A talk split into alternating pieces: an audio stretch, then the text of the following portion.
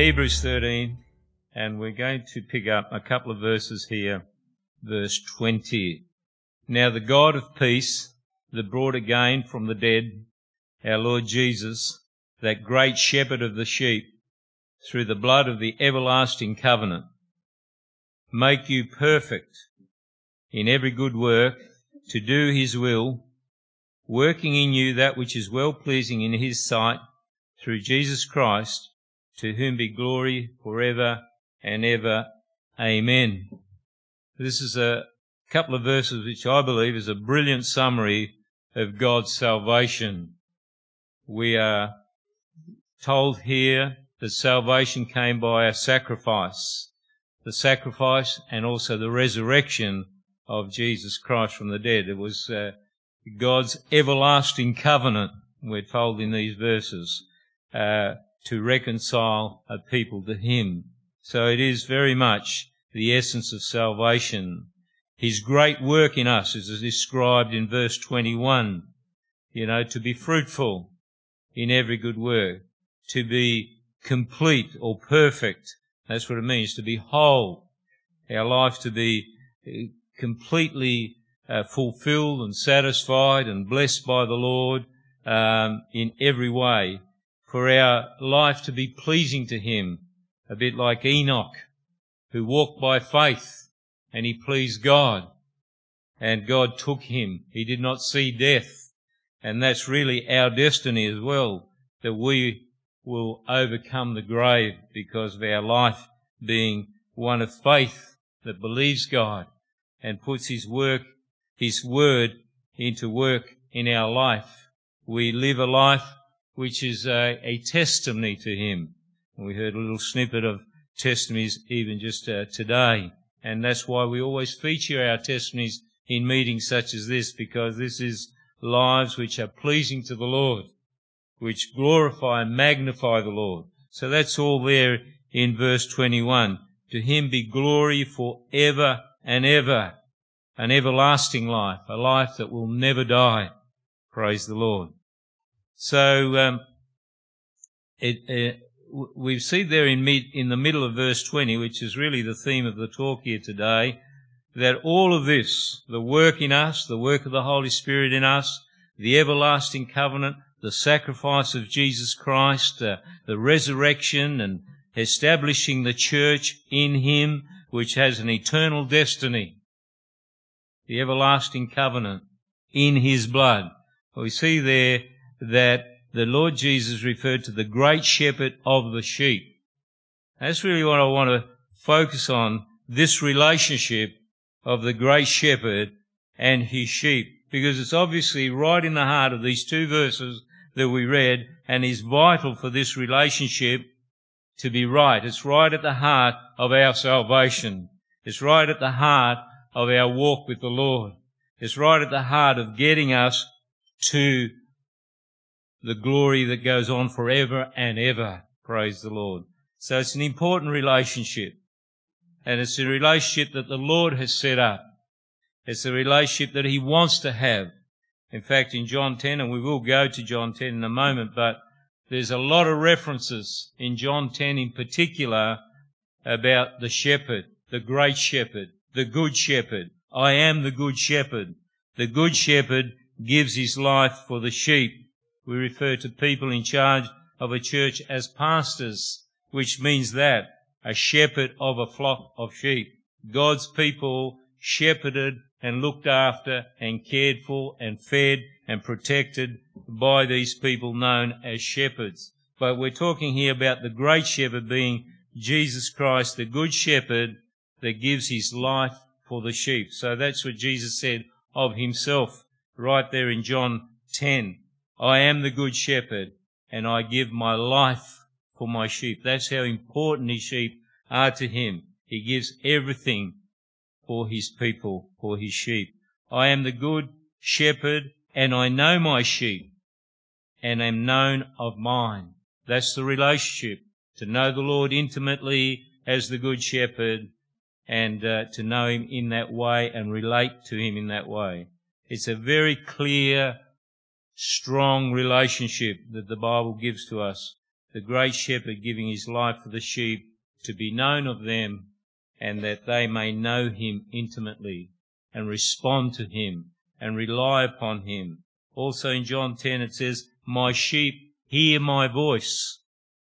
So it's a, a matter of listening. We were talking a little bit about uh, last night in Ballarat about one of the great desires that make us up, each and every one of us, is, is the need to be heard, the need to be taken seriously. And, uh, well, uh, not a lot of good hearing goes on in this world, especially when it comes to the things of the Lord. A lot of people find cop outs and reasons to reject hearing the Lord. But we are to be a people that have ears to hear.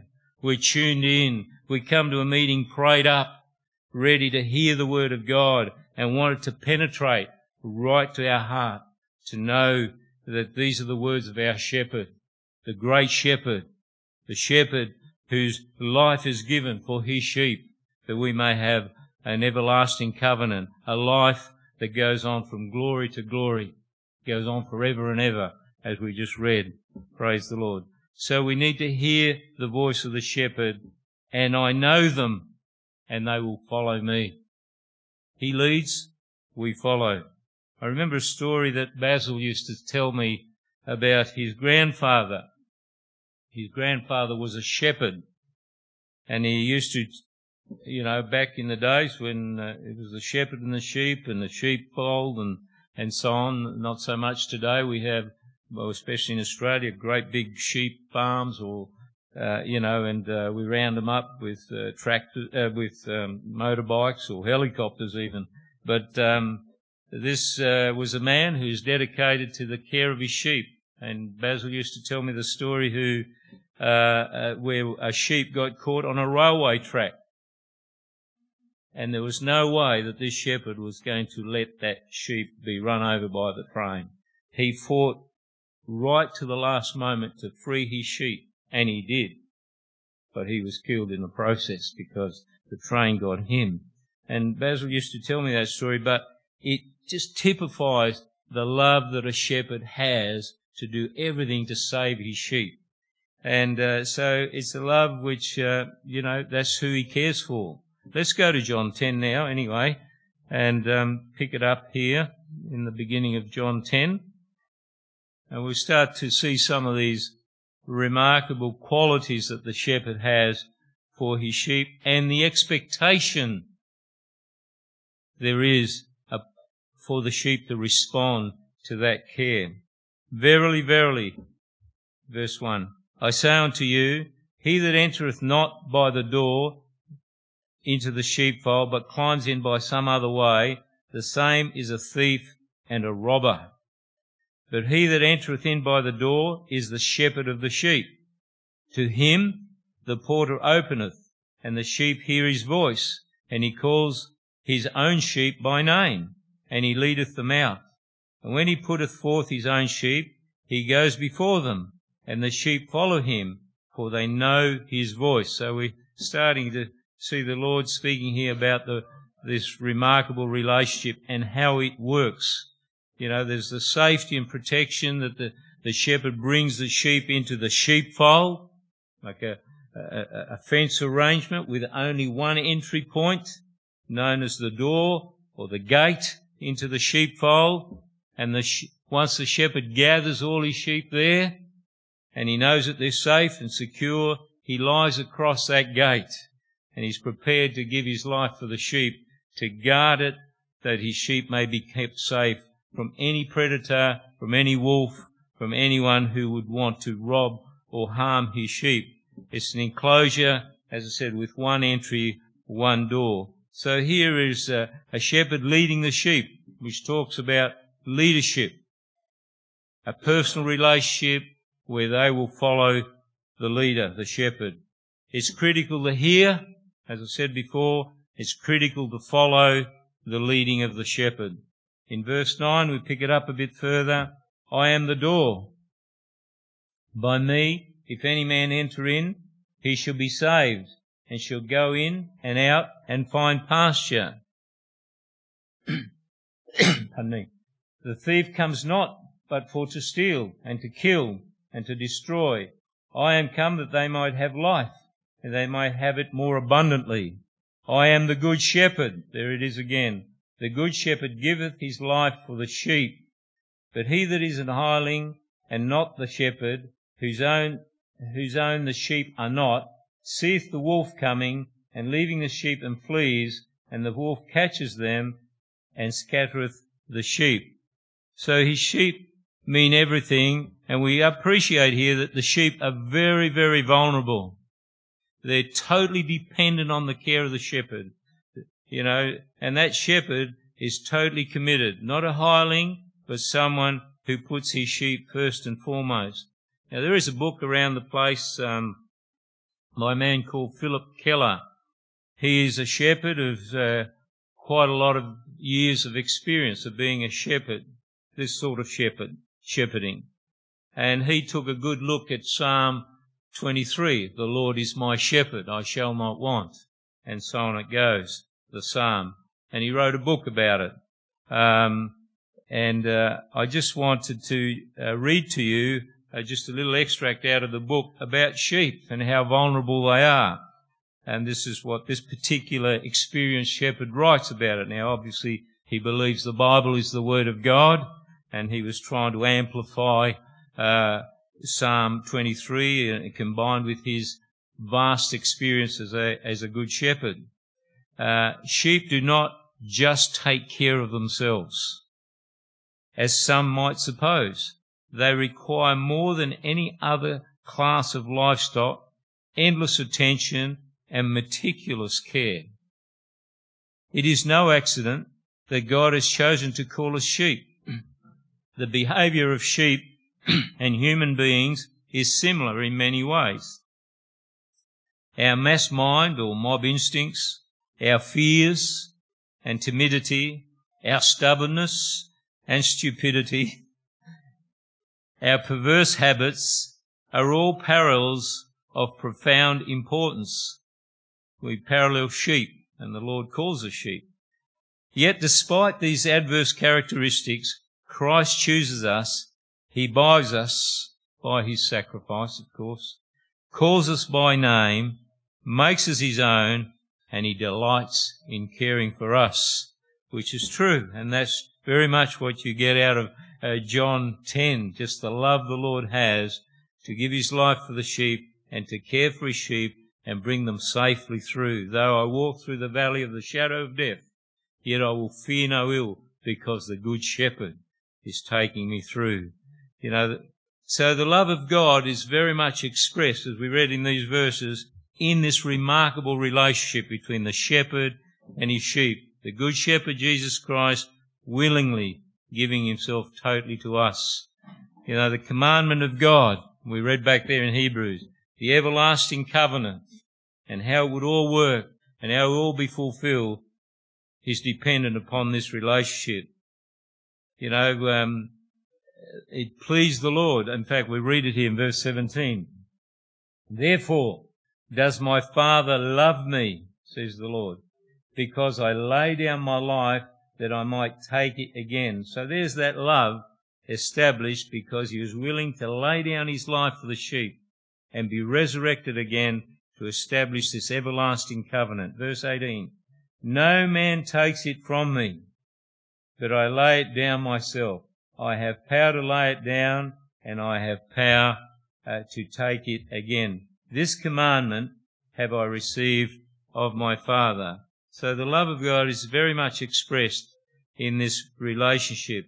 Now we know that um, uh, when Samuel was sent to the household of Jesse to anoint the next king of Israel, and the seven sons of Jesse went before the prophet. None of them were fit to be anointed to be the next king because God looked not on the outward appearance, but he looked upon the heart. And so Samuel had to wait till they went and found the eighth brother who was out minding the sheep. And in came David. And uh, he had a good countenance and so on as we read there in the scriptures, and he was the one that would be anointed. He was anointed when he was yet a shepherd boy uh, to become the future king of Israel. We know that he had a heart after God's own heart. you know, and we know uh, his exploits, as it were, in caring for the sheep. It's, uh, you know, it's quite remarkable, really, that he would be chosen to be anointed as a king over God's people. But he was a shepherd who slew a bear and a lion and took a lamb out of the jaws of the, of the lion, you know, in, in, in protecting his sheep. He would stop at nothing to, uh, to guard his sheep with everything he had. And so, uh, again, the key elements of caring for sheep come through in that story. You know, uh, in Psalm 23, which we've mentioned, all remarkable aspects of shepherding and sheep and sheep responding and, and being cared for so they have no fear that they're fed and looked after and protected are all there. The leading by the still waters. Absolutely essential, obviously, that sheep are fed and watered. The lying in the green pasture. And we'll refer a bit to these things as we go through. But the caring and the restoring of the soul. The constant caring, looking after, making sure my soul is restored, as uh, we read there in Psalm 23. Getting our life right with the Lord. All essential in this relationship. You know, He leads me in the paths which are right. Again, we, eh, last night in Ballarat, we were talking about how we have this great desire to have things in our life, to fill our lives up because of the hole that's in there that only God can fill. And one of the great things that we have need of is to get our life right with the Lord. You know, paths of righteousness and the shepherd knows that need in his sheep and he makes sure he teaches us how to get it right. He teaches how to live a life which is pleasing to the Lord.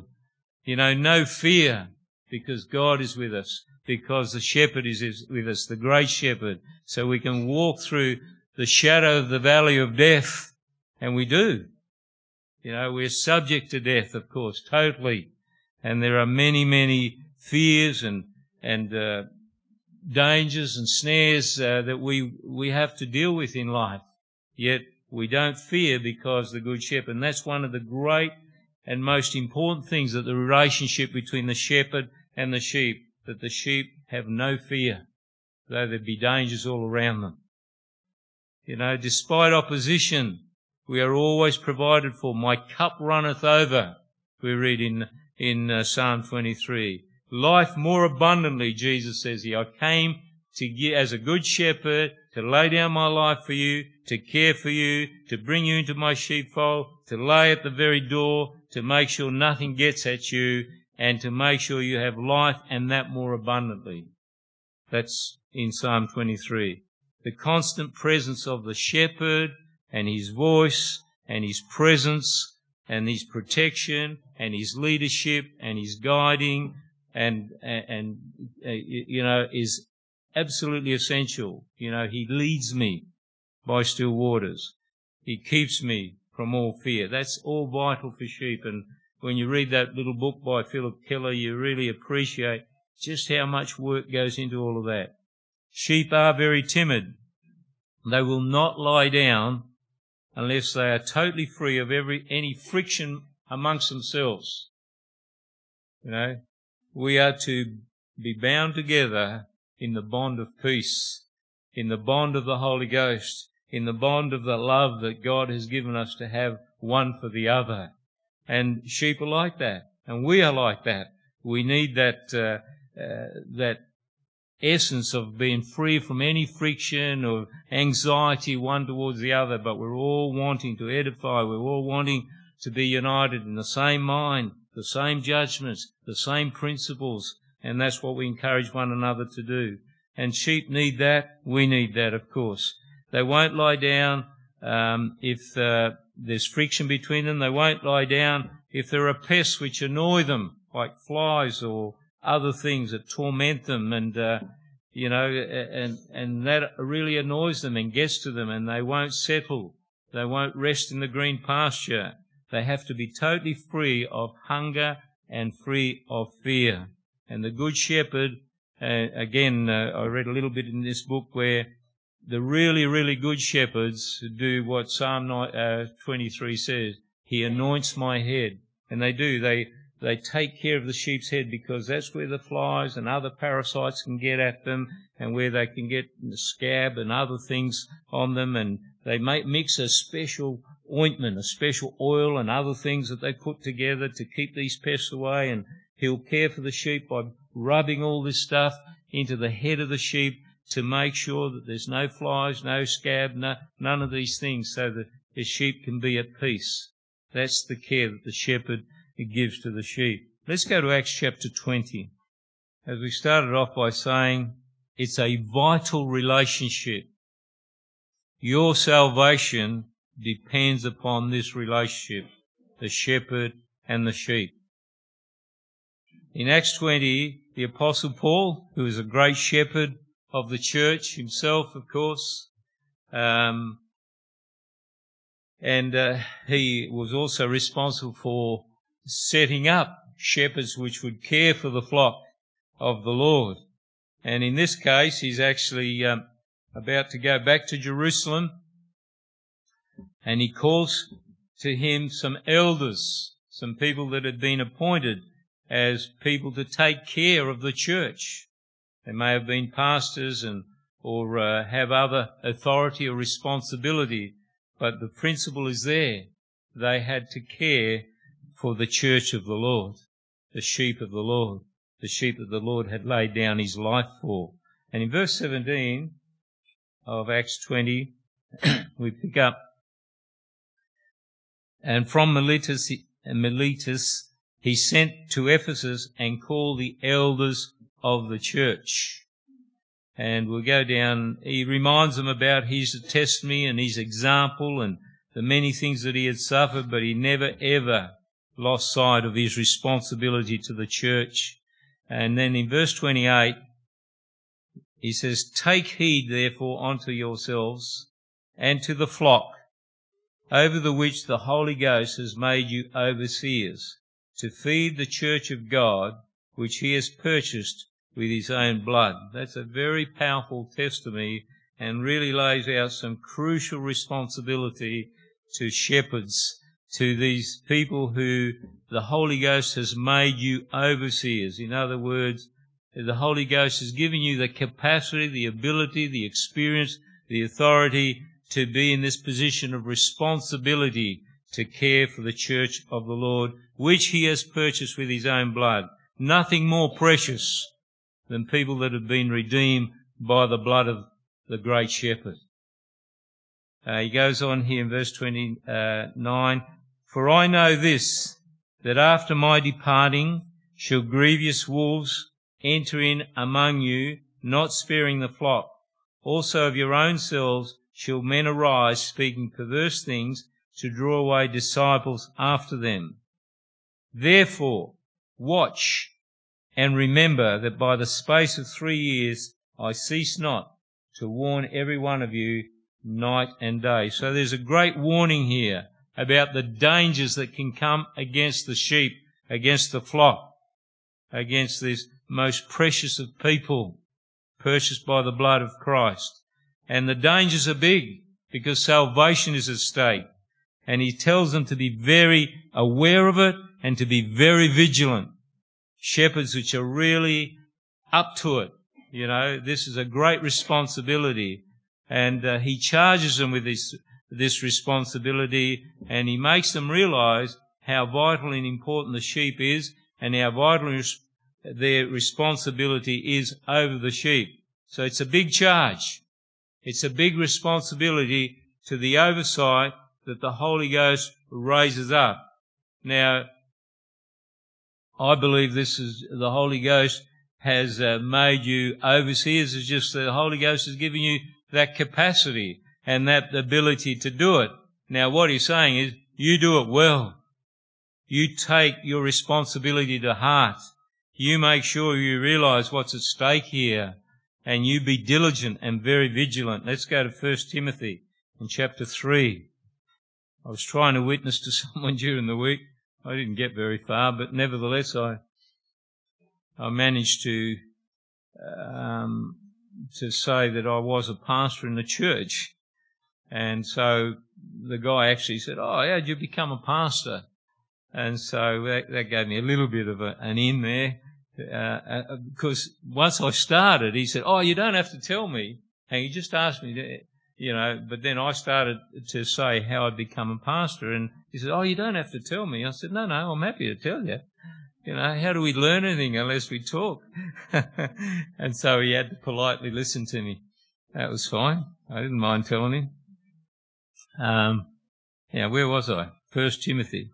Somewhere in my Bible. I'll just keep looking till we find it and have a chat amongst yourselves if you, if you like. Uh, yes, First Timothy 3. So here it is, some, uh, I guess, qualities, experience, ability that is sought after in getting a shepherd that would look after the sheep of the Lord. After all, we saw back there in Acts 20, the responsibility is great. Uh, you know, the care of the sheep is very, very precious to God. And so it must be done. And we know it's a, a very important relationship that we need to have. In verse 1 it says, This know also, oops, Second Timothy, keep going rolling. You might get there. You might get there before the talk time's over. Okay. This is a true saying. If a man desire the office of a bishop or a shepherd or oversight, he desires a good work. A shepherd or a bishop must then be blameless, the husband of one wife, vigilant, there we go, sober, of good behaviour, given to hospitality, apt to teach not given to wine, no striker, not greedy of filthy lucre, but patient, not a brawler, not covetous, one that ruleth well his own house, having his children in subjection with all gravity. For if a man knows not how to rule over his own house, how shall he take care of the church of God? Not a, non- not a novice, uh, lest being lifted up with pride he fall into the condemnation of the devil. In other words, he needs to have some proven experience. Moreover, he must have a good report of them which are without, lest he fall into reproach and the snare of the devil. So there's quite a list there. We won't spend time going through it all, but we can appreciate that the Lord sets up a pattern uh, whereby uh, we can find men who have a good desire and the Lord is able to uh, put them in an area of responsibility of caring for his flock, his sheep, his people.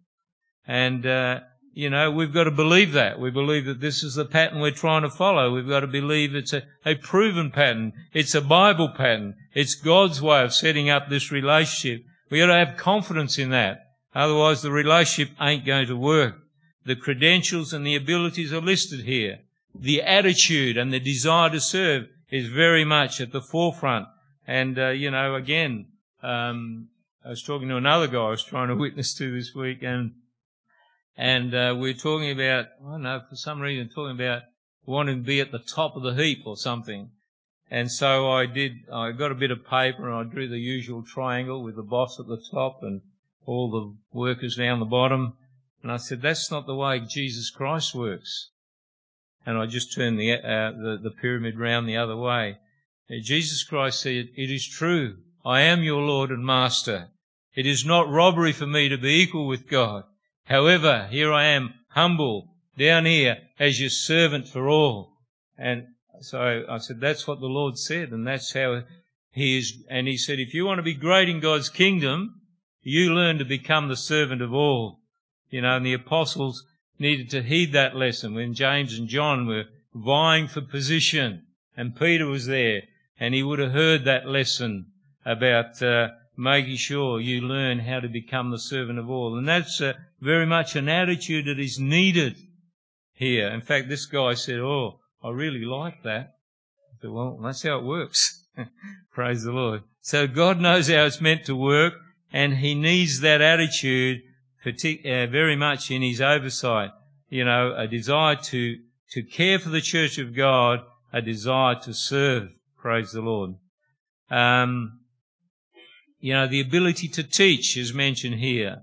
an ability to teach people from the Word of God, to be able to hear their need and to show them how that need can be satisfied and fulfilled by the Word of God, by the using of the Holy Spirit, by the encouragement, by the correction if necessary.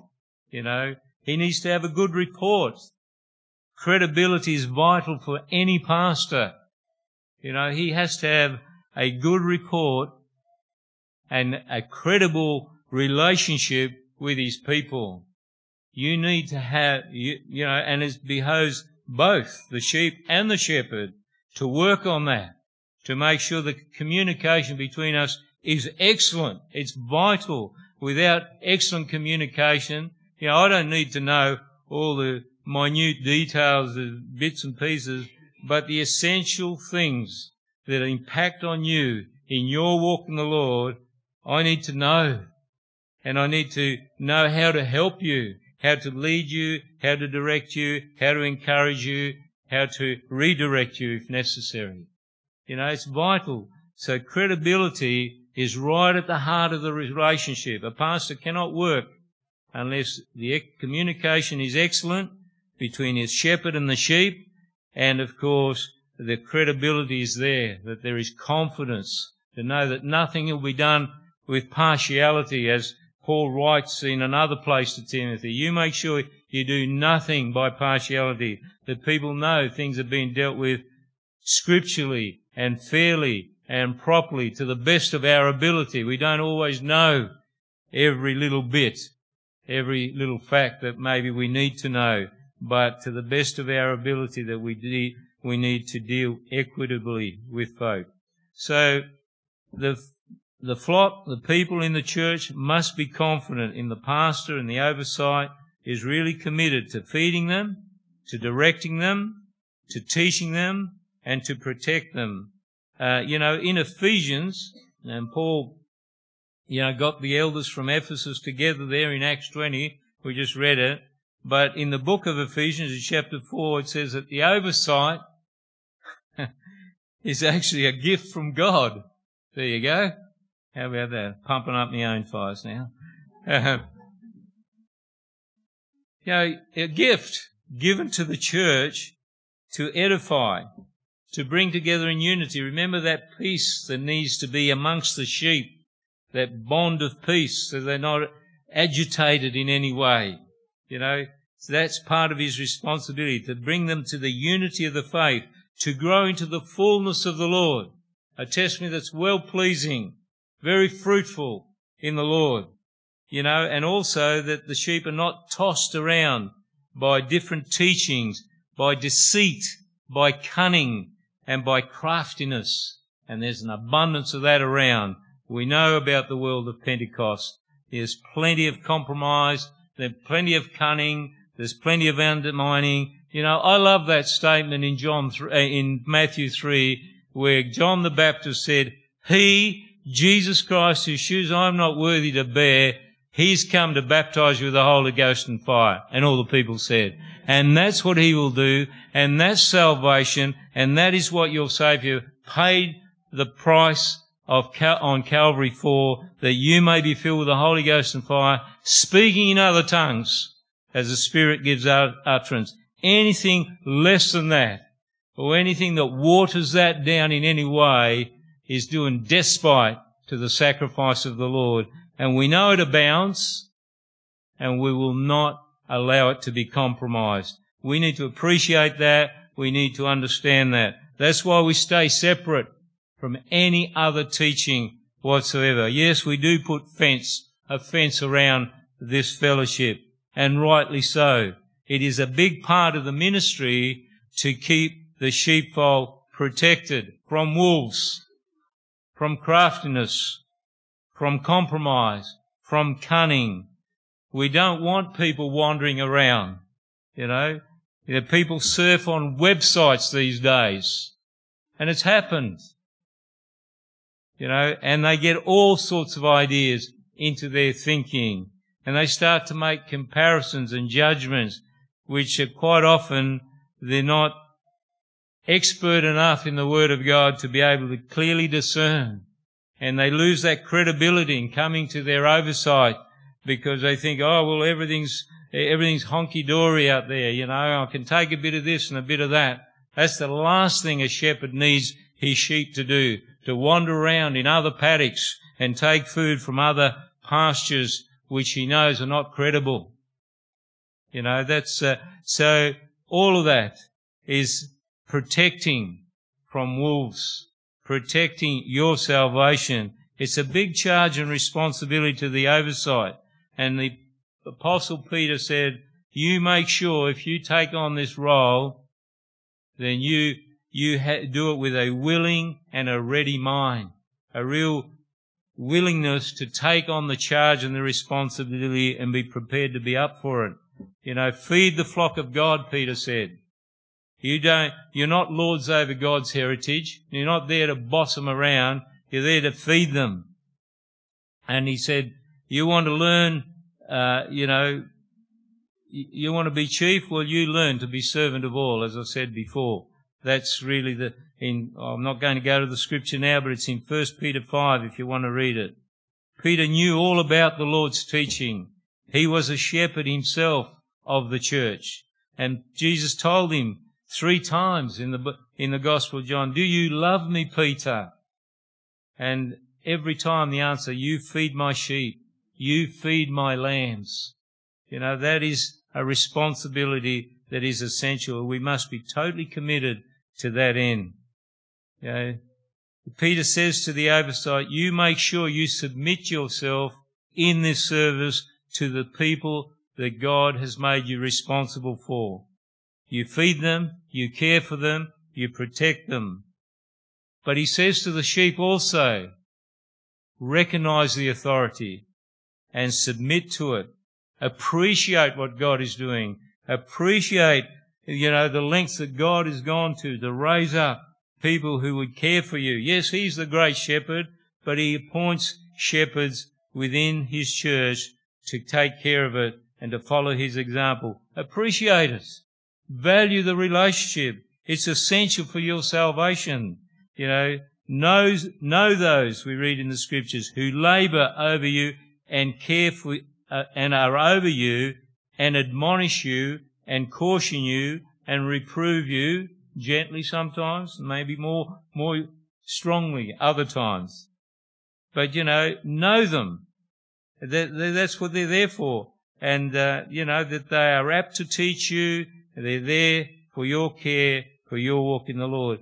And esteem them highly in love for the work's sake. You know, so don't put them down. They cop enough criticism all over the shop uh, from all sorts of other sources. But, you know, you esteem them highly in love for the work's sake. And it says, and if you are subject, if the shepherd is subject to that service and that commitment, and the sheep recognize that commitment and willingly submit themselves to it and esteem it highly and appreciate it and love it and thank the Lord for this, His care over them, you've got a great relationship. And that relationship will be clothed with humility. That's what the Bible says.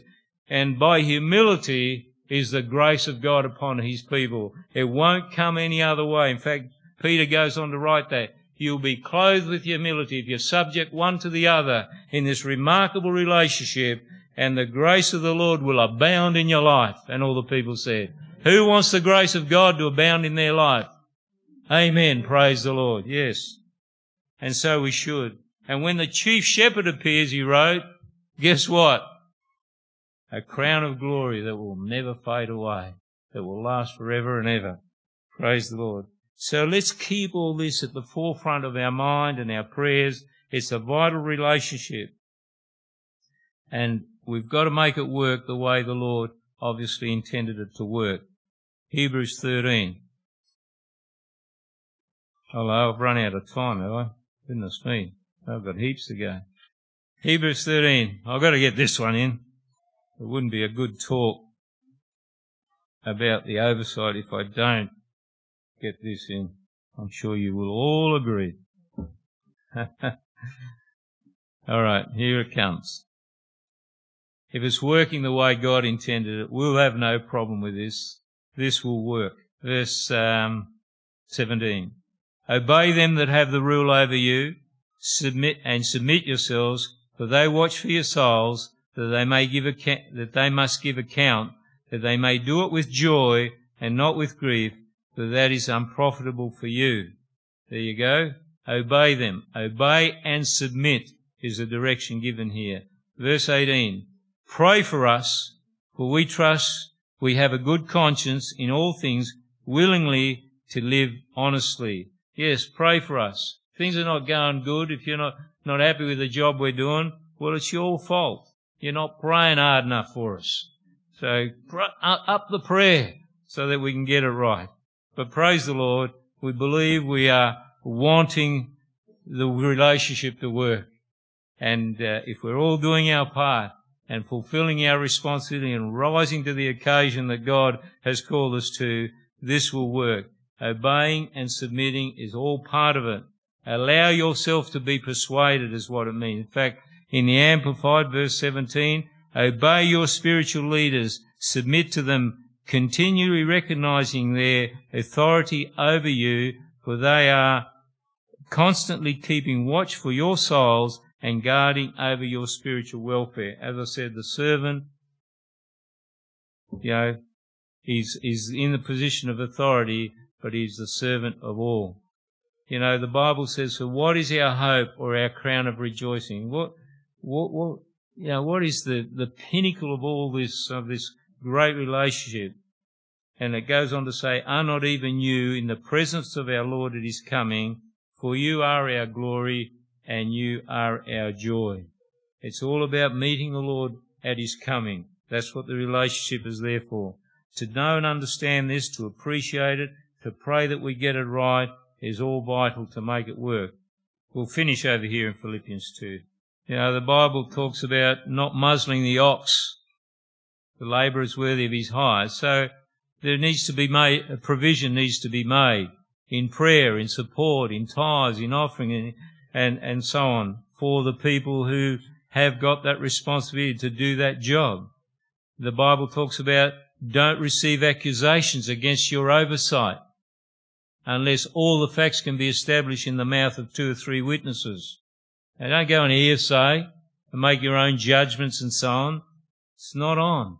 And, and the Bible warns strongly against that.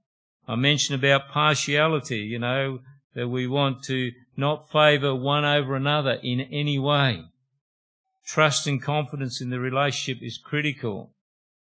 You know, you should support oversight decisions of course. You know, sometimes you are not the per main person we're dealing with, but you need to have confidence and appreciation that we're trying desperately to get it right uh, and dealing with our partiality in every situation. And if you have confidence in that, then there should be no murmuring. There should be no disputing. There should be no grumbling and grizzling. If you need clarification, talk to us. We're happy to clarify if it's necessary. Refer things to a pastor is vital, you know, and refer others to the pastor as well. It's not, you know, the old mentality of, oh, I can't dob on anyone is rubbish. You know, you care for your brother. You are your brother's keeper. And if you care for him and you believe the pastor needs to help him or her, then you tell the shepherd who can do something about it. You know, you don't try and do the pastor's job. You know, you should seek advice and counsel and direction and help from the pastor. I remember once I had this uh, great offer to go off overseas and, uh, oh yes, and, uh, you know, I had all the stuff offered to me, money and housing and, and moving and, oh, it all sounded of the Lord, you know. But I'd just been made a pastor in the Whyalla Revival Fellowship, and I knew that I had a responsibility to the church, and that this was just a bit of a a thing that had come across my path, you know. But you know, I entertained the thought for a while. I got the other pastor around and said, uh, "What do you think?" And he said, "No." that was it, and he got up, went went home. All my dreams were shattered in one word. Anyway, there you go. But sometimes that's the counsel advice you get. Hallelujah for that. I believe he was caring for me, you know. Um, so if you think something is neglected or overlooked or something, well, speak up. Let us know. Um, you know, as I said, uh, don't don't protect one another from the nasty pasty. You know, so, so we can get that attitude some sometimes. Pastor, that's a Pastor John term, the nasty pastor. You know, oh well, you know, the pastor, if he knows about this, and he'll do something and tell me off or whatever.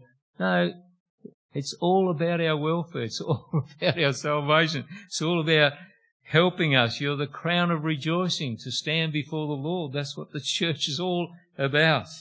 You know. Um, I guess uh, a few other dot points that come to mind is don't push the limits. If you know where the boundaries are, stay well within them. The fence, the borders.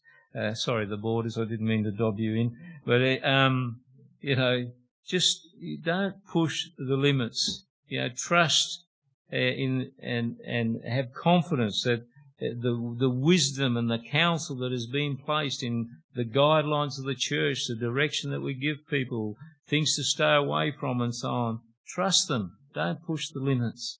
Uh, I was going to read a story about. Um, oh, no, I won't do that. Philippians two, verse nineteen.